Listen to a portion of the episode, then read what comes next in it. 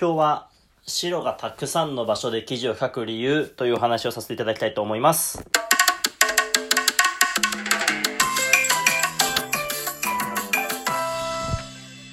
どうも、フリースタイルバスケットボーラーの白です。国内最大級のバトル、バックトゥーペック、オンラインフリースタイルレッスン、フリースタイルバスケットボールレッスン、そしてフリースタイルバスケットボールマガジンで記事を書いております。今日はもう最近すごい数の記事を書いてきてたんですけど、そのお話をしたいと思います。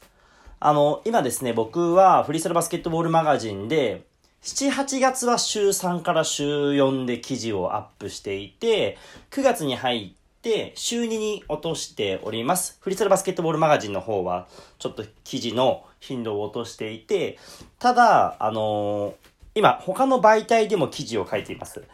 えっ、と、今書いているのは、ノック君のライブバズマガジンで僕が海外挑戦、2005年に海外挑戦していた時の話のコラムを月1で書いていて、9月はまだアップされてないので、まだ8月しか書いてないので1個だけですね。で、もう1個が、フープズジャパン、フープズジャパン、フープスジャパンかな。あの、サックマンが、あの、メディアをやっている、あの、フリースタイルバスケットボールの記事を、結構な数サックマンも上げてるんですけども、そのサックマンのところでも記事を書かせてもらうことになってて、えっ、と、8月それもアップされてます。で、えっ、と、もう一個ラストね、グルーブミックス、あの、エマちゃん主催のグルーブミックスで、記事を書いていて、それは僕がクラブ店員をね、ずっと長くやっていた、やっていたやっているので、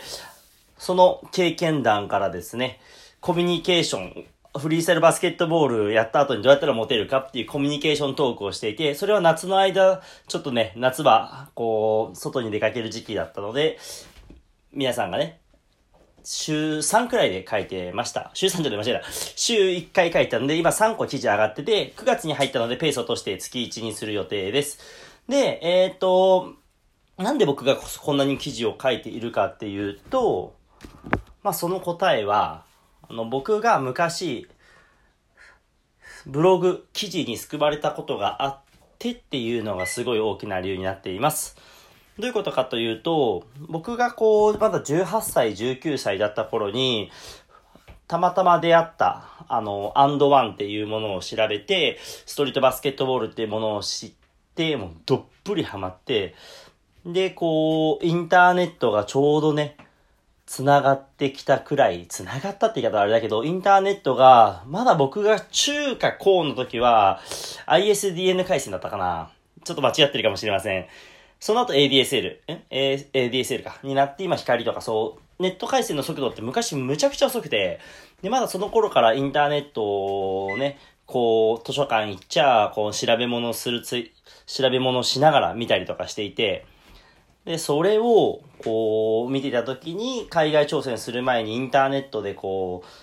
ストリートバスケのサイトを探しまくってる時に出会ったストリートプライドっていうビンコさんっていう方がね、運営していたサイトがあったんですけども、そのストリートプライドで見た記事にむちゃくちゃ衝撃とか、こう、なんだろう、あ、こうやってフリバスケットで海外挑戦してるやついっぱいいんだなとか、日本のストリートバスケットボールでこんな人たちがいるんだなって、すごい感動をして、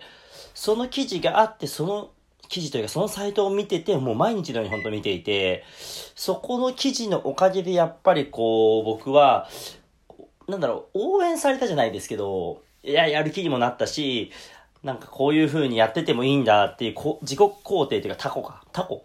リタ？わかんない。ちょっと下手かもしれないです。今喋りが。その、自分をね、肯定してもらってるような気持ちにもなっていて、自分でやってることって間違ってないかもしれないなって。ストリートバスケットボールって道あるかもしれないっていうのをすごい、こう支えられてて、そういう記事だったんですよね。なので、その時救われたその気持ちがすごい大きくて、で、その時もちろんね、ストリートプライドのサイトを運営していた人は、まあ、主要のストリートバスケットボールを取り上げてるわけだから、僕なんてもう全然誰も知らないし、そういう知らない中で、僕はこう、誰も知らないのにもかかわらず、僕がそれを受けて、今こういう風なとこまで来たっていうのがあって、だからもしかしたら記事を書き続けることで、同じことも生まれるなと思ってて、今僕の記事を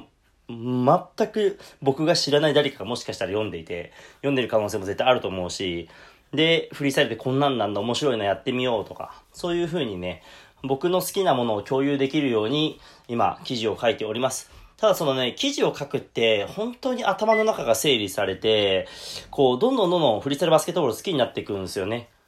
こう、受けてばっかだと人間ってやっぱね、成長しないというか、好きになれなくて、自分で発信とか自分でやってみないとやっぱこう好きになれないんですよ、何事も。なのでね、僕は今記事を書いてて、また、今16年目なんですけど、フリースタイルまた好きになってるなって感じがあって、今、それで記事を書いてます。なので記事を書いてる理由は、昔ね、ストップラとか、そういうサイトに救われたってことと、見ず知らずの人に届けていきたいな、フリースタイルバスケットボール。そして自分自身がもっと好きだし、もっと好きになるために、今毎日ね、記事のこと頭いっぱいにしながら週2で書いて、月1で書いて、記事をいっぱい書いております。そんな感じで書いてますので、フリースタイルバスケットボールマガジンぜひ見てください。ラジオトークは、ストリートバスケ、あ、間違えた、フリースタイルバスケットボールマガジンと連動しているので、連動って言い方合ってるかわかんないけど、感覚的には僕同期してるというか、このタイトルで書いたらラジオトークもこのタイトルでやるぞみたいな感じでやっていますので、あのー、目で触れるか、耳で聞くか、してみてください。では今日は、今日のお話は、なぜ白がたくさんの場所で記事を書くかというお話をさせていただきました。ありがとうございました。